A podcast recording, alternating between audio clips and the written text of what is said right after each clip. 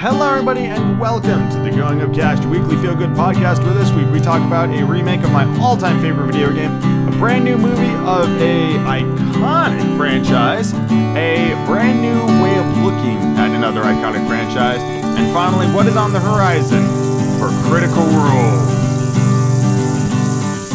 That's right, this week we talk about Diablo 2 Resurrected, and we talk about how that all went um, as far as I am concerned. We also talk about Star Wars Visions. I give you a breakdown of the nine brand new Star Wars short films now available on Disney Plus.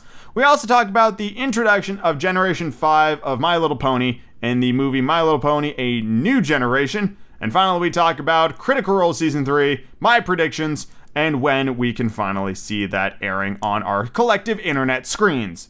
In other news, right here at the top, if you enjoy the Going Upcast and wish to support the Going Upcast, please feel free to visit patreon.com forward slash Going Upcast, where you become a patron and get access to my movie commentary tracks and a couple of exclusive video series over there on that site.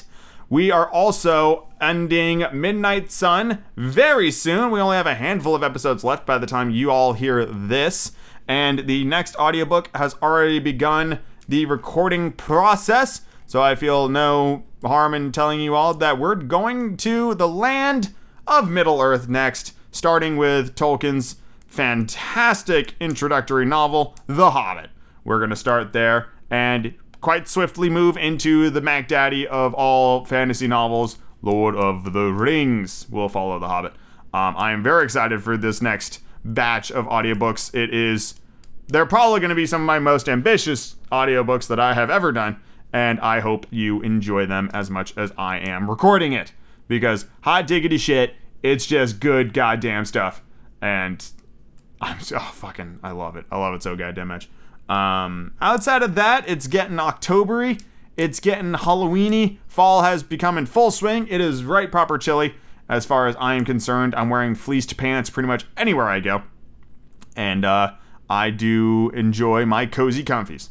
And I hope you're all having a wonderful whatever, you know, day, week, month, time. Hope everything's going good. But that's enough of me dithering and dathering. Let's get into the podcast.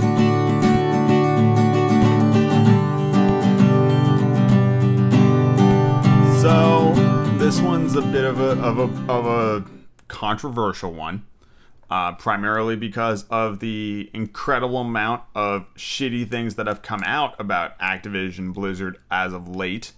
I do not approve of their terrible business behaviors, and most of the internet does not approve of their terrible business behaviors because it's absolutely horrific and they need to fucking get their shit together. That being said, Diablo 2 is my all time favorite game. Hands down, bar none, full stop. All time favorite game. I played it when I was like six years old. I absolutely adore it. It's my favorite game. So when they announced that they were fucking resurrecting or remastering, whatever the fuck you want to call it, Diablo 2, I was very excited. And that resurrection has finally come out.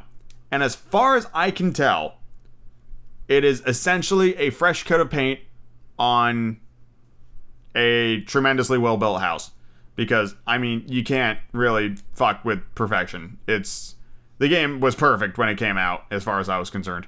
Um, and as far as I can tell, I've seen three changes. One, the new graphics, which you can change on a whim at any point to the original graphics by pressing the G key and you can switch back and forth seamlessly at any point in the game.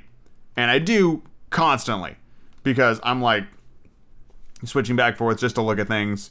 That's phenomenal. I love that. I think that should be something in every remaster. I know it probably can't, but it should. And there are actually quite a few games that I've seen that have that graphical option. I think Dragon Quest XI, when I played that for a little bit, had like a, you can play with the 3D graphics or with some cool pixel graphics. You can do that, and I thought that was really neat. Um, so yeah, the fact that you can do that in Diablo is fucking phenomenal and amazing, and a plus for that. The updated cinematics look fantastic, um, but then again, the cinematics in Blizzard games tend to be pretty amazing. Even though these cinematics weren't actually done by Blizzard, they were done by the company that remastered this game, and they did an amazing job. Um, I don't remember the name of that company off the top of my head, but hands off to you.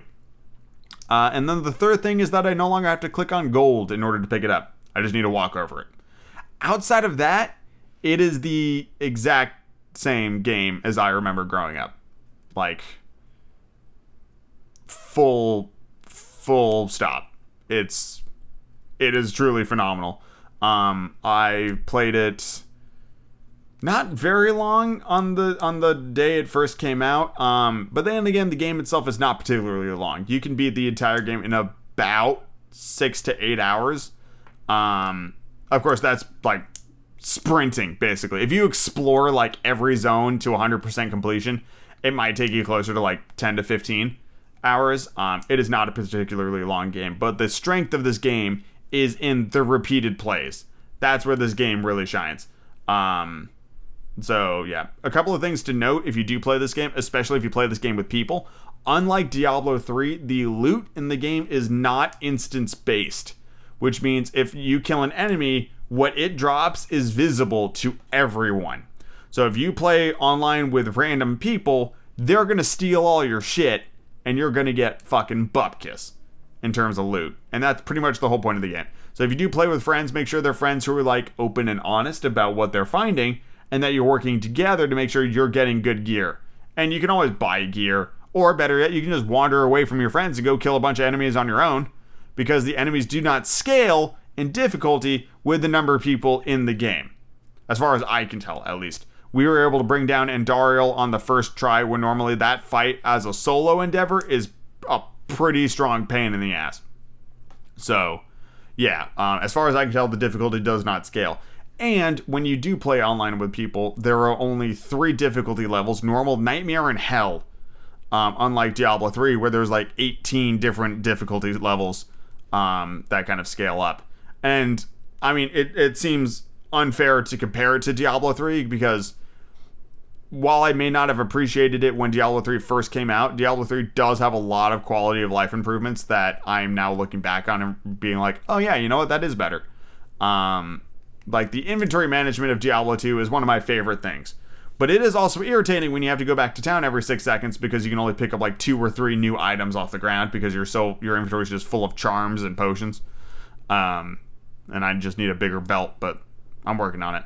Um, yeah, I mean, I'm I'm so excited to, to play this game, and I already have like three different characters, and I'm probably gonna make a fourth one here pretty soon. That's just gonna be like my character to play this game into the ground because while I do love playing with friends, the loot thing kind of caught me by surprise, and I'm adjusting, you know. But I also just love playing this game and having amazing loot. So I'm probably gonna make like a barbarian or a druid just for me, probably both, um, and just have those be like my internal characters. So yeah, I mean, there's there's been a couple of uh, launch issues. Like uh, we we tried to play with my dad and we just could not get the game to launch no matter what we tried uh, which at this point I'm chalking up to something wrong on Blizzard Blizzard's end more than it is like us being wrong, because I mean we tried everything. Um, but outside of that, I think the game is is pretty fucking good. I would love nothing more than for this game not to be have not to have been released by a company who's in so much fucking hot water right now for being shitty to its employees. Um, but my rationale for this is there are a lot of fucked up shit people at that particular company, but they do not represent the entire company. And there's also a lot of really good people at that company who are in a shitty situation and they're trying to make it better. Um, and while I won't play like World of Warcraft anytime soon because I'm playing Guild Wars 2, um, I did get Diablo because I love the game and it would make me so goddamn happy if Blizzard was able to pull out of this, fire all of their problematic people, and be a respectable company again. Because when Blizzard's on their game, they've made some of my all time favorite games. And including this one, which is my number one. Easy. Diablo 2 is right there at the top, uh, followed by Brutal Legend, and then Persona 5 are my top three. So, in case anybody was wondering, um, I'm going to go to bed because it's 12, 15 in the morning, but I wanted to talk about it on, uh, the, I guess now the day after release day. Uh, let's move on to the next thing in the podcast. Back in 1981, a new toy franchise hit the shelves and kind of took the world by storm for a little bit in the form of these Technicolor equine critters known as My Little Pony. And over the course of the last 40 years, the show has gone through, or the franchise rather, has gone through a lot of different iterations. Indeed, it's gone through four generations of this franchise as far as the shows are concerned. Um, the most recent generation was My Little Pony Friendship is Magic, which ended in 2019, I want to say, after running for almost a decade um, and kind of changing the world of animation. Um, it kind of became a really big deal, and it's like you can't ignore it. It had a huge, sweeping impact across millions of people, creating a fandom the likes of which has few rivals. Um, and is still endearingly popular to this day. So when G5 was announced, taking place in the same world established in My Little Pony Friendship is Magic, a lot of people, myself included, kind of poked our heads out the windows and went, "Really? Same world, you say? Same same setting, you say?" Sorry, I have to close my door. Well, color me intrigued, Hasbro. Let's see what's going on here. So, a couple of days ago, dropping on Netflix and being released internationally, My Little Pony A New Generation, the start of the fifth form of this particular franchise, was released. And the movie itself is pretty fucking good. At the time of recording this, it's sitting pretty at a 100% rating on Rotten Tomatoes. I don't think it deserves such a high score, but I did enjoy the film immensely. Um, if you are a fan of My Little Pony Friendship is Magic, the ending of this movie will not surprise you, as it did not surprise me. Indeed, it is essentially the same plot as the first two episodes of the original show. There is a problem, except so here's here's the, the way it breaks down. Spoilers in case anybody cares. Um, essentially, in this world, there's no magic. Uh, and the Earth ponies, the Pegasi, and the unicorns do not get along. And they have lore about each other and like the unicorns are they're gonna zap your brain and read your minds and the pegasus are, are brutes and they're just gonna tear you apart and earth ponies are dumb and smell of fish um and my immediate thought was well where the fuck are the wendigos um and so that kind of sets up the the the thing. So it may say it's in Equestria, which is fine. Um, there's a lot of cool lore in Equestria. It acknowledges the original show in the in like the prologue. Um, like the main six characters from the fourth generation are essentially creatures of legend. Um, and we are so far flung in the future that Princess Twilight Sparkle from the fourth show is just not a thing as far as we can tell. Um, the technology in this show is far and away more advanced.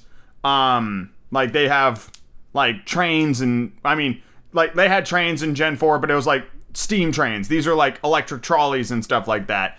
Um, and there's like all sorts of stuff. So the tech is different. Um, and there are no Wendigos anywhere. Um, and outside of having the the main six from G4 act as like legends, I didn't really see a whole lot to tie this show to the one that came before it, which I actually kind of think is smart because just like Star Trek The Next Generation, and you this is actually a trope that happens a lot. Star Trek The Next Generation did it, Legend of Korra did it, and this show did it. It acknowledges the previous characters in a way, and then like the torch is handed off to the new generation in Star Trek, Bones was in like the first couple of episodes of Star Trek The Next Generation. Remember? He shows up and he's an old man and he's passing the torch. Katara shows up at the very beginning of Legend of Korra and hands that shit off to Korra. And in this show, you get the main six, they do a little thing, and then they're gone. And then they're just like wooden figures after that. Um, and that is, I think, a really smart way to do it because in order for this new generation to stand on its own, you cannot constantly compare it to the one that came before it. The one that came before was excellent. It achieved a really high bar. It created six incredibly in depth characters. And this movie had the unenviable task of introducing not only a new cast of characters, but new settings, uh, new songs, new problems, all sorts of stuff. And I actually liked this movie a lot. What one thing I appreciated about this movie was that the villain was racism.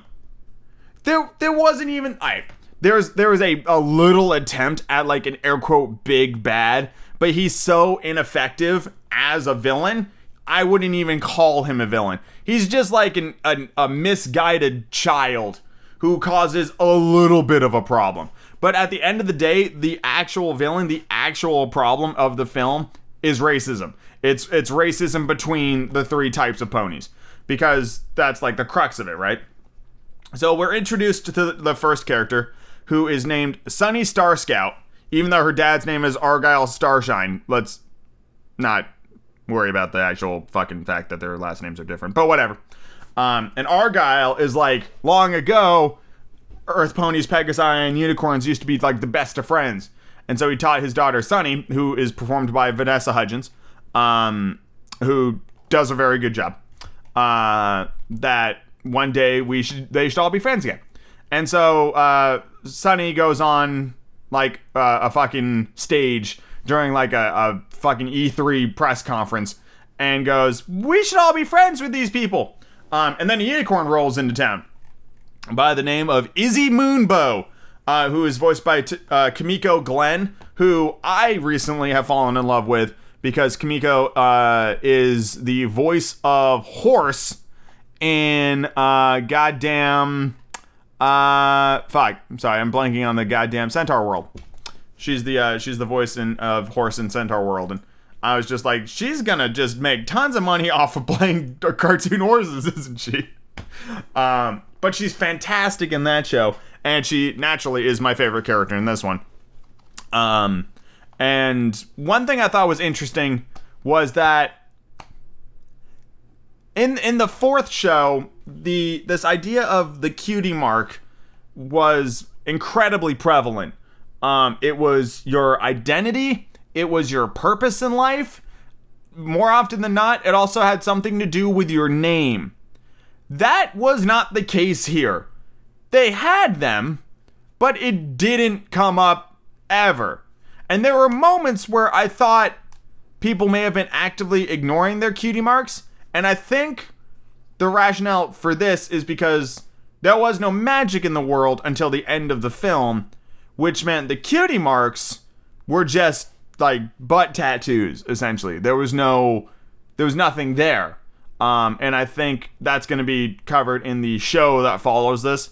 Um, there's a little bit of a hint of this. The the mayor character played by uh, James Marsden, whose uh, whose name is Hitch Trailblazer, um, kept having like critters follow him around, and that made me think like maybe he's not supposed to be the mayor. He's actually supposed to be more of like a Fluttershy animal caretaker type character, um, which would make sense to me because maybe that's his cutie mark, maybe that's his purpose.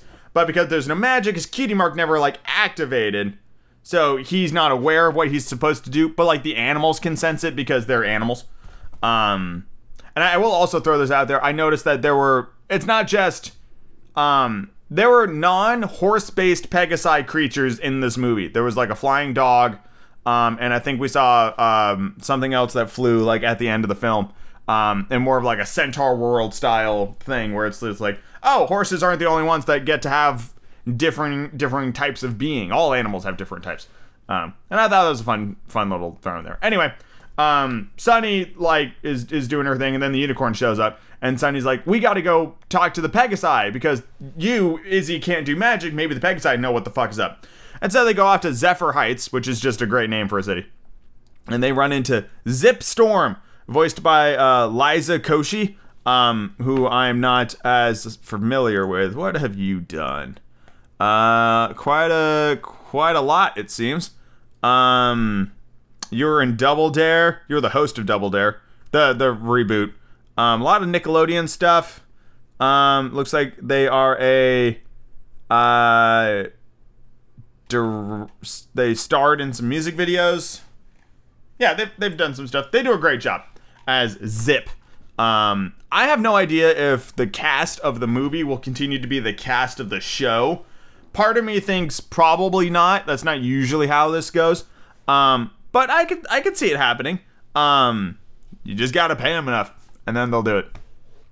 Um, but I thought everybody in this show did a great job. Anyway, Zip is actually a princess, and uh, she and her family, the the royal family, um, are apparently the only Pegasi who can fly. But then it's later found out that that's a sham, and they use wires um, because nobody can fly because you can't fly without magic.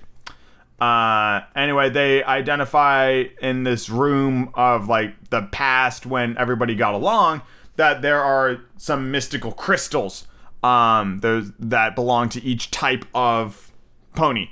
Uh, so they need to unite the crystals in order to bring magic back. So they steal the Pegasus one, and then they go off to Unicorn Town, where there's this adorable little um, montage of them all getting horns.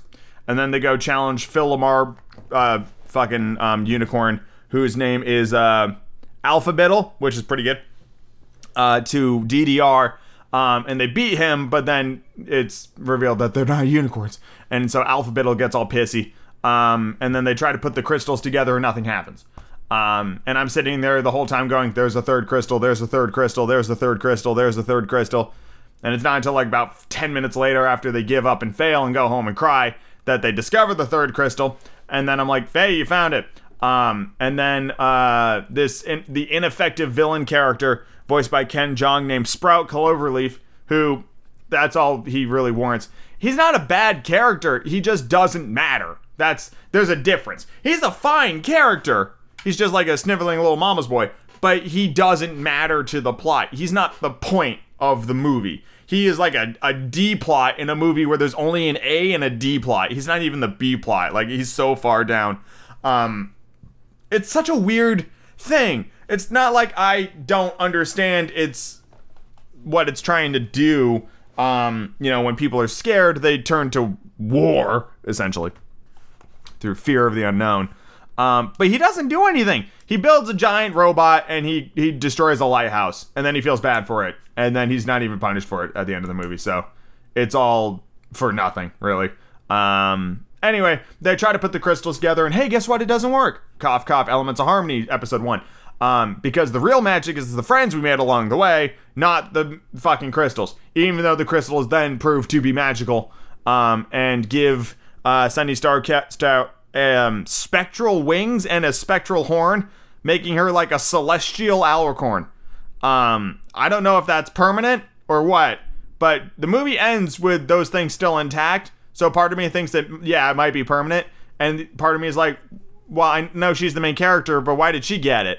You know, like fucking Izzy was there putting the puzzle pieces together. She only just gets the horn. Is that what makes her special? So, um, although I do also appreciate the fact that unlike Generation Four, which took three seasons to give Twilight wings, uh, they gave Sunny horn and wings, turning into an alicorn right at the fucking gate. So we barely even had time to be used to her as an Earth Pony before all of a sudden she's rocking all the magic. Um, so that's fun, and I'm sure we're gonna get into some some fun hijinks in the show of her like getting used to her new abilities. You know, like the rest of the world who now all of a sudden have magic after supposedly centuries at the very least without it. Um, because I don't understand how we can go from the princess of friendship ruling Equestria to they don't get along if thousands of years do not pass by. So that's that's the thing, which is kind of a bummer because that all but eliminates the possibility of cameos from from the original from Gen 4. Um, but here's what I'm wondering. At the end of Gen 4, it was not just Earth ponies, Pegasi, and unicorns. There were dragons, there were hippogriffs, there were griffins, there were yaks. There's all sorts of shit. Where the fuck are they? So, I don't like. I'm all for putting it in the same world, But if you don't do anything with that world, then why even bother?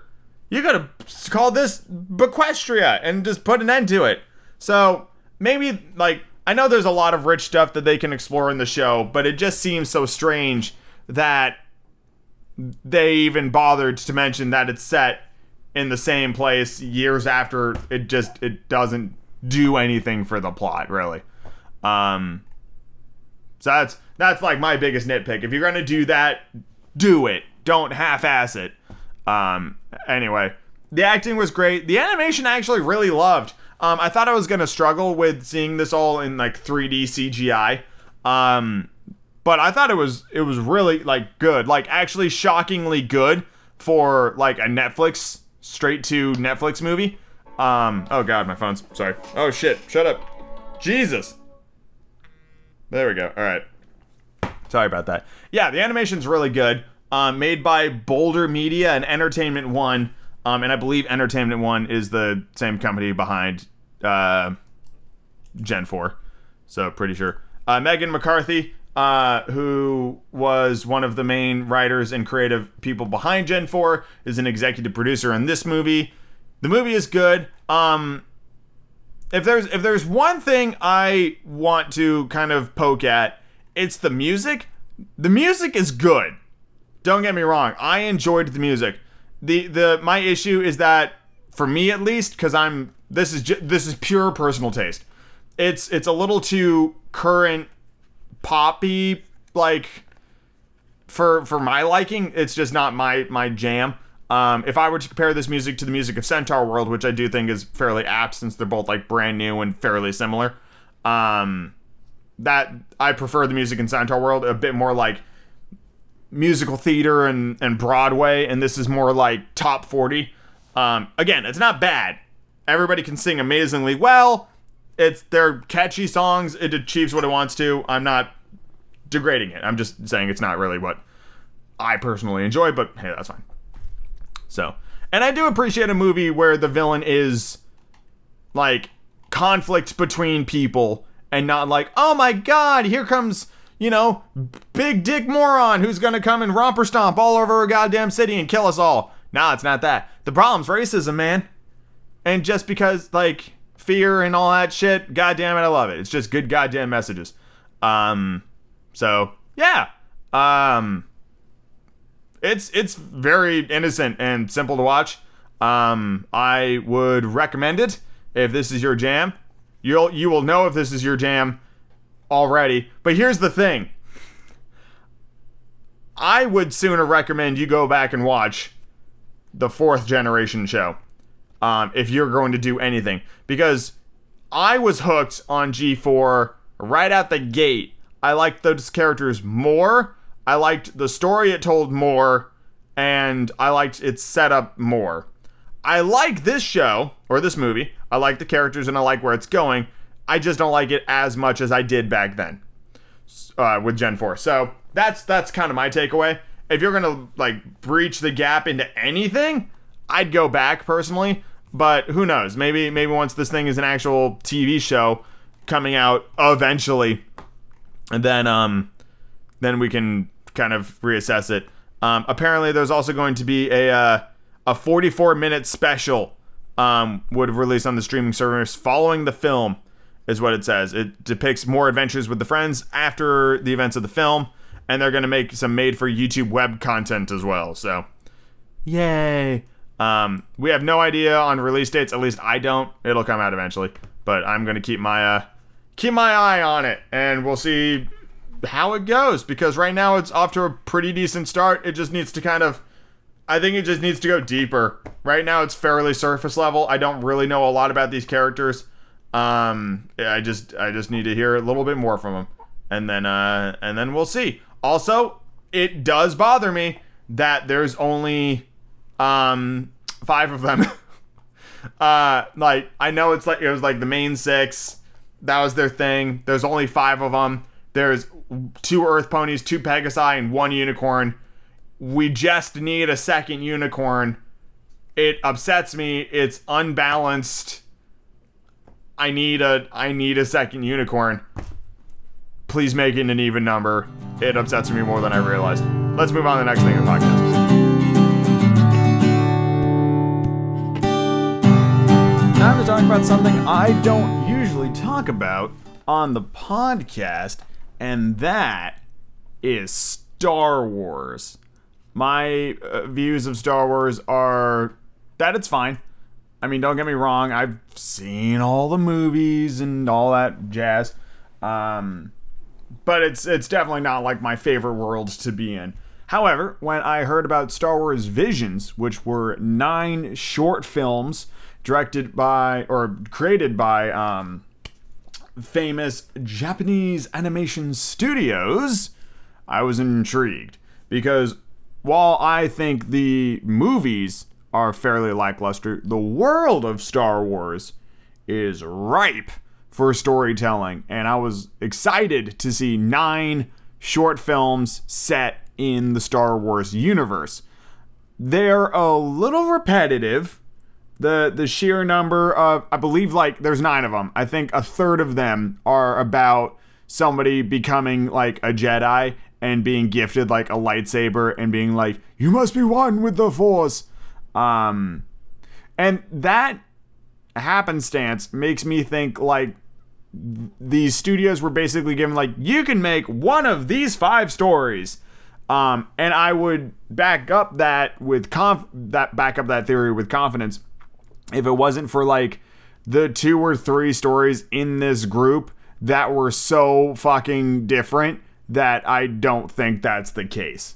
So i just think that there was there was a little bit of repetition um, in terms of some of the story with minor detail changes here and there um, and by and large, they're pretty good. My favorite is probably.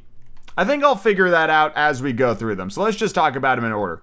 The first special, animated by Kamikaze uh, Douga, who I'm unfamiliar with, is called The Duel.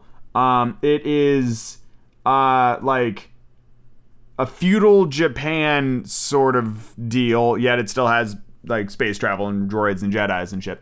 Um, and there is this, uh, I think it was a, I think it was called Ronin. So it's like a Ronin warrior um, who wanders into a village, and then the village is attacked by a bunch of bandits, and one of the bandits has a, a fucking red lightsaber, uh, and they have constructed this almost like umbrella stand like spinning dervish weapon where the blade of the lightsaber is divided into like a spoke wheel and it just like spins in a circle and deflects bullets.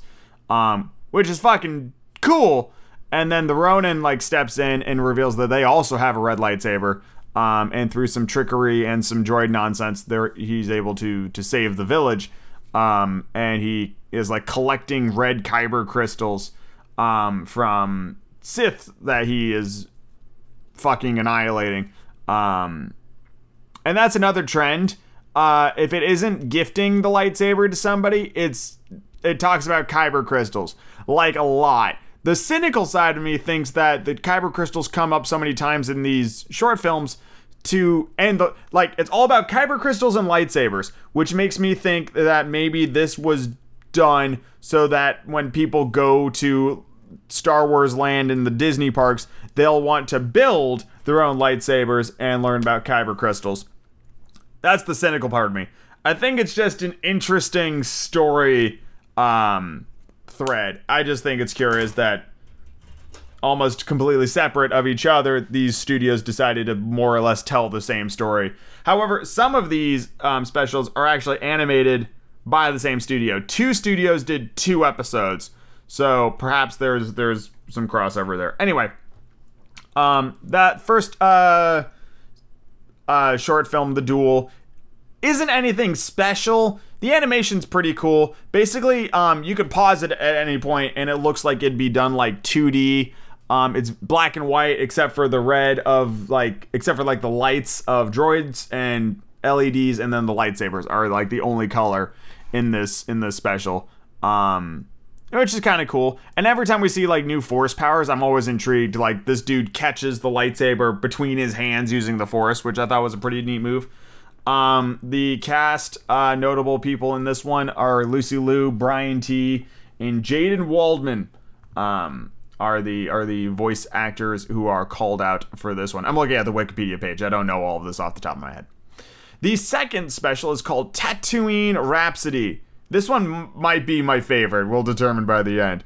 So, this is about a fucking band by the name of Starwaver, and their bassist is a Hutt named Gee. And Jabba is like fucking pissed at Gee for not joining the syndicate, the Hutt syndicate. So he sends Boba Fett after the bassist in order to fucking execute him. And uh, the band chases after Gee to Tatooine, and they're like, "We convinced Jabba to let us play one last song, like before they execute you."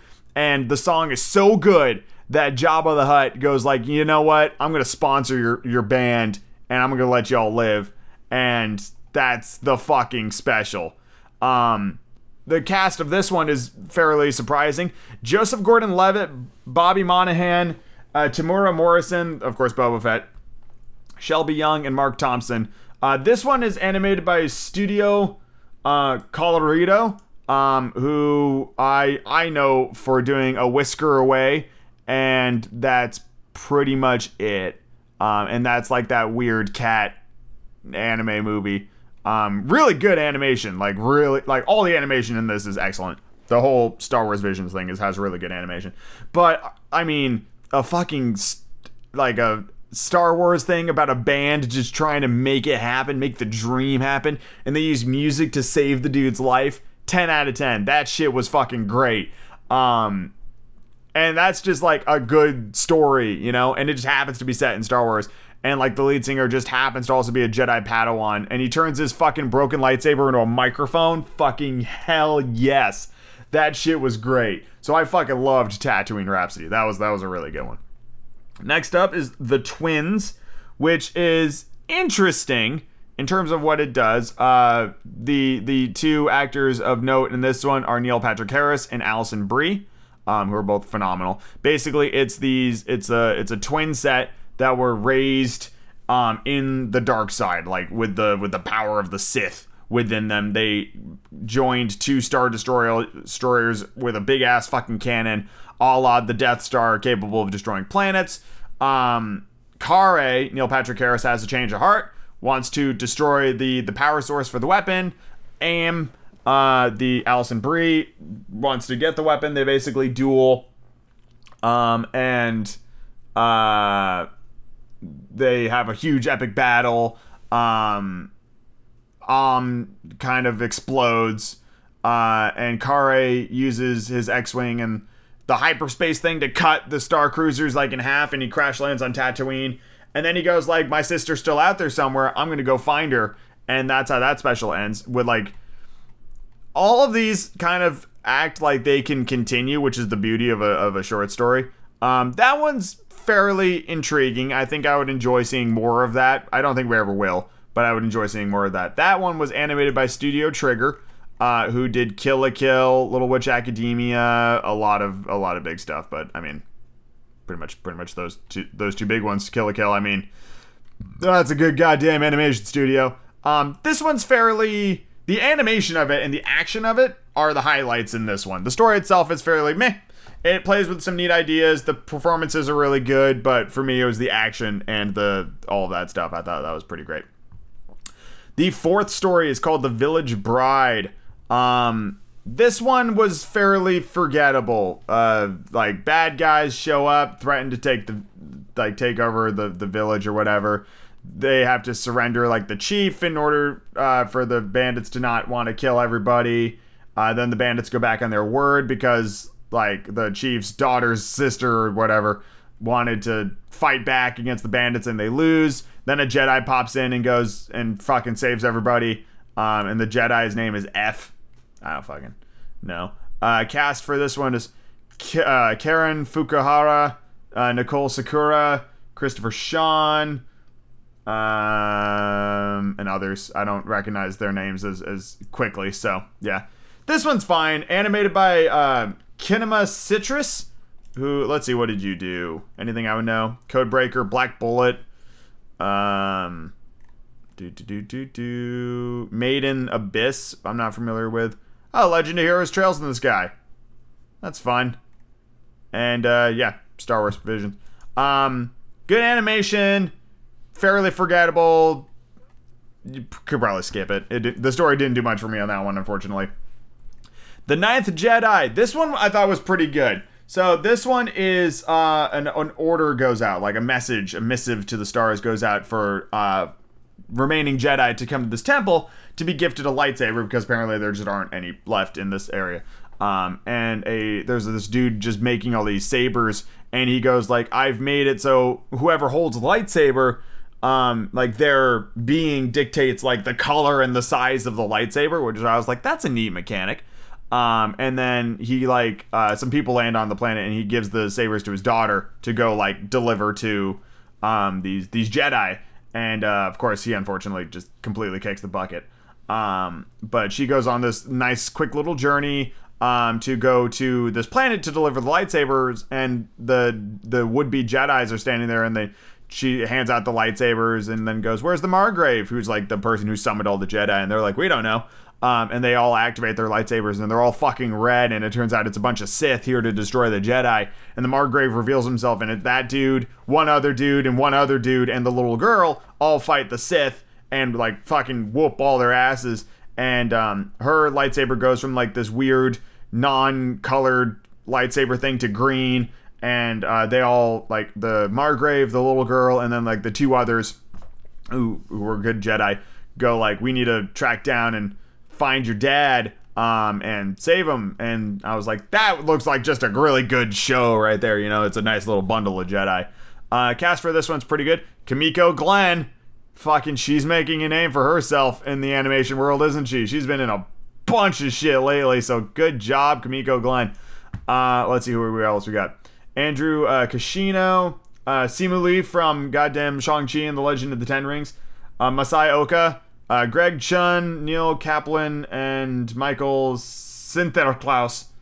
Sinterklaas? Something like that. Uh, animated by Production IG. What are you known for? A whole bunch of stuff. They've been in. They've been making animation since 1987.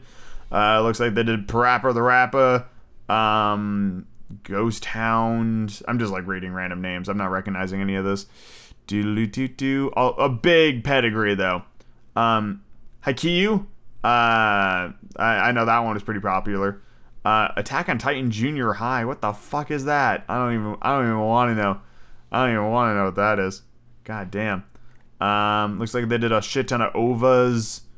Uh, oh, films. Maybe that'll do. Oh, oh wow! Look at that. Neon Genesis Evangelion. So yeah, these guys are fucking legit.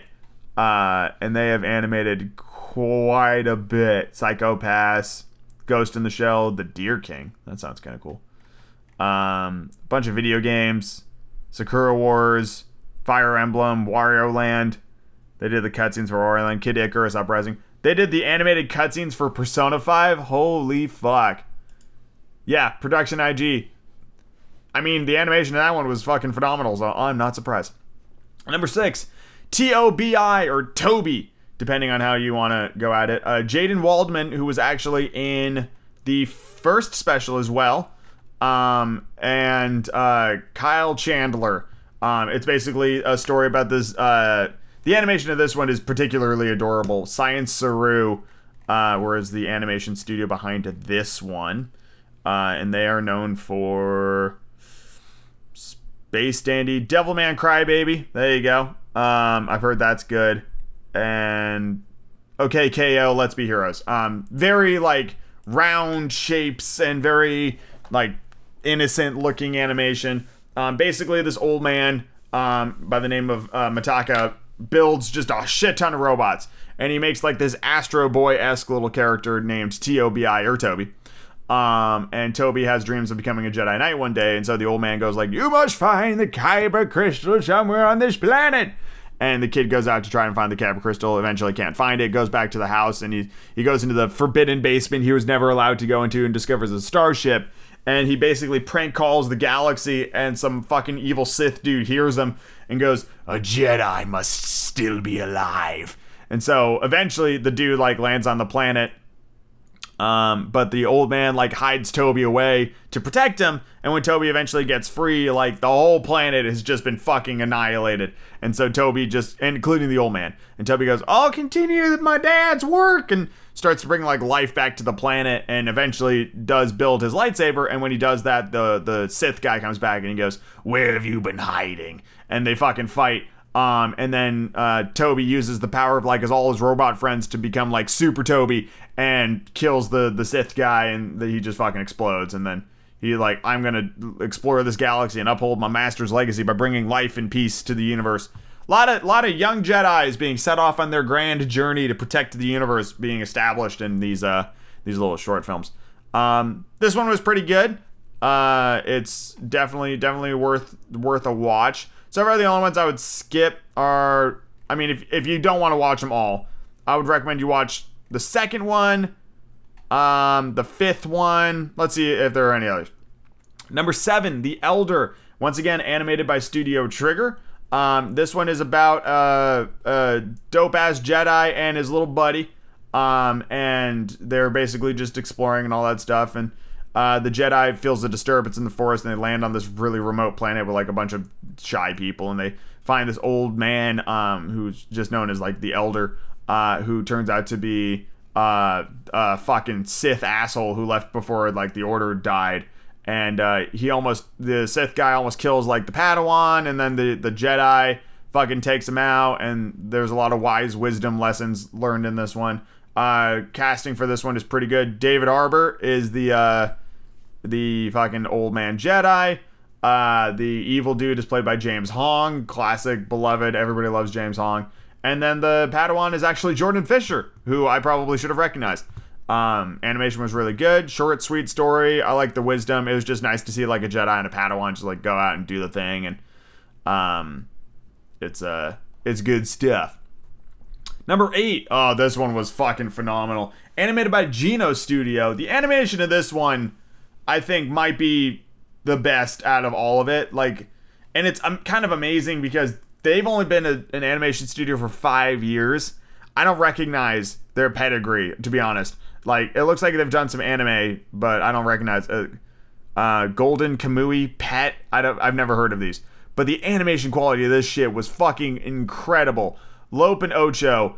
This is um, uh, Lope or Lop or whatever you want to call her, uh, alien, uh, rabbit like alien, uh, is adopted by a family who are in a bit of a disagreement with like the the empire working and living on their planet uh, to provide like technology. The dad's like this shit's bullshit. The daughter's like no, this shit's rad. Ocho she turns to the the empire side or the dark side. Um, and then the old man gives Lop a lightsaber, and there's this big epic battle, and it's kind of fucking rad. Um, that one, I think, is the best one. Lope and Ocho. It it does an incredible job of establishing these characters and making you care about them. And of all the stories in this thing, to talk to do the giving some X a lightsaber so they can go defeat an evil, this one's my favorite. Not the least of which being that the fucking rabbit like aliens uh, that Lope was was fucking really well done. And yeah, I, I, I enjoyed this one uh, a bunch. Anna Cathcart uh, was Lop, Hiromi Dames, Paul Nakauchi, and Kyle McCarley are the voice actors on that one. So yeah. Uh, the final one, which is probably not the one I would have picked to be the final one, um, mostly because it ends on kind of a downer. Um, and that's Akar um, Akar Kiri, uh, animated once again by Science Saru, uh, who did the Toby one um, from from earlier. This one is about um, uh, there's a Jedi named Tsubaki uh, who has just a fuck ton of visions about um, somebody dying in front of them. And then he uh, reunites with like this princess, and she's like, "You got to help me save my, my my family and my castle." And so they travel um, with some like dipshittily uh, guides who are like all cowardly and stuff like that. They eventually make it back to the castle uh, where Tsubaki um, fights like this uh, goddamn Sith uh, who's like, "You will join me, Tsubaki," and he's like, "No." and uh, he kind of freaks out and starts just killing a whole bunch of people that he thinks are enemies, and he eventually strikes down Misa, um, and he's like so fucking bummed out about it, and the the Sith is like, "Join me, and we can bring her back together," and he's like, "Really?" And so he joins her, um, and they do indeed bring her back to bring her back to life, like instantly. Um, and then he's like, "Well, fuck. Well, now I'm just a man of my word," and so he turns to the dark side and leaves, and uh, Misa just like starts crying. And so that one's kind of a bummer. I don't understand why he like goes with the Sith. Like he got what he wanted. He could have just like not done that, but maybe he was just so full of guilt or whatever. Cast for this one: Henry Golding playing Tsubaki, uh, Jamie Chung, George Takei, Keone Young, and uh, Lorraine Toussaint. Toussaint um, was uh, the cast for Akari, um, Akakiri. Sorry, that one. That one's fine. All right, you have a limited amount of time. You can only watch three. I say you watch. Um, I would go eight, five, two in that order. Um, actually, no, I would go five, eight, two. Eight is is excellent. Two is my favorite, and five is just really solid. Um, I'm not saying the rest are bad, but they are lesser than those three in my opinion. Um, that would be that would be my recommendation. If you could only watch three, watch the fifth one, watch the eighth one, and then watch the second one because the second one is just fucking great. The only thing I have to say bad about the second one is that the song they used to convince Jabba to not fucking brutalize them is only okay. Instrumentally, it's it's awesome, but the lyrics didn't translate over very well, and that's probably like the the one thing where I'm like, yeah, I wish I wish that was that was done just a little bit better. Overall, I thought it was pretty good. I've seen a couple of these anthology movies in the past, and the beauty of them is that if you don't like one, chances are you're going to like another one. It's kind of like an album, you know? It's an album of movies. Um, you just it's just different tracks and different songs, and so I, I enjoyed that. Um, and I enjoyed the fact that it was set in Star Wars. And this is something I feel like could happen forever. You know, there could be so many seasons of Star Wars Visions, uh, different studios, different stories, different characters. It has the potential to go on forever. And I mean, it, it did well enough in terms of critical reviews that I think we, we stand a pretty decent chance uh, to see more of this stuff in the not too distant future. Um, I would personally be a really big fan of that. Um, so I thought it was I thought it was awesome, and I'm glad that Disney is taking. To me, this is a risk. You know, it's it is definitely a different way to go with Star Wars. Um, and to give it in the hands of storytellers who might not normally have the opportunity to tell stories in this world, I thought was was pretty cool. So I appreciated it. Let's move on to the next thing in the podcast.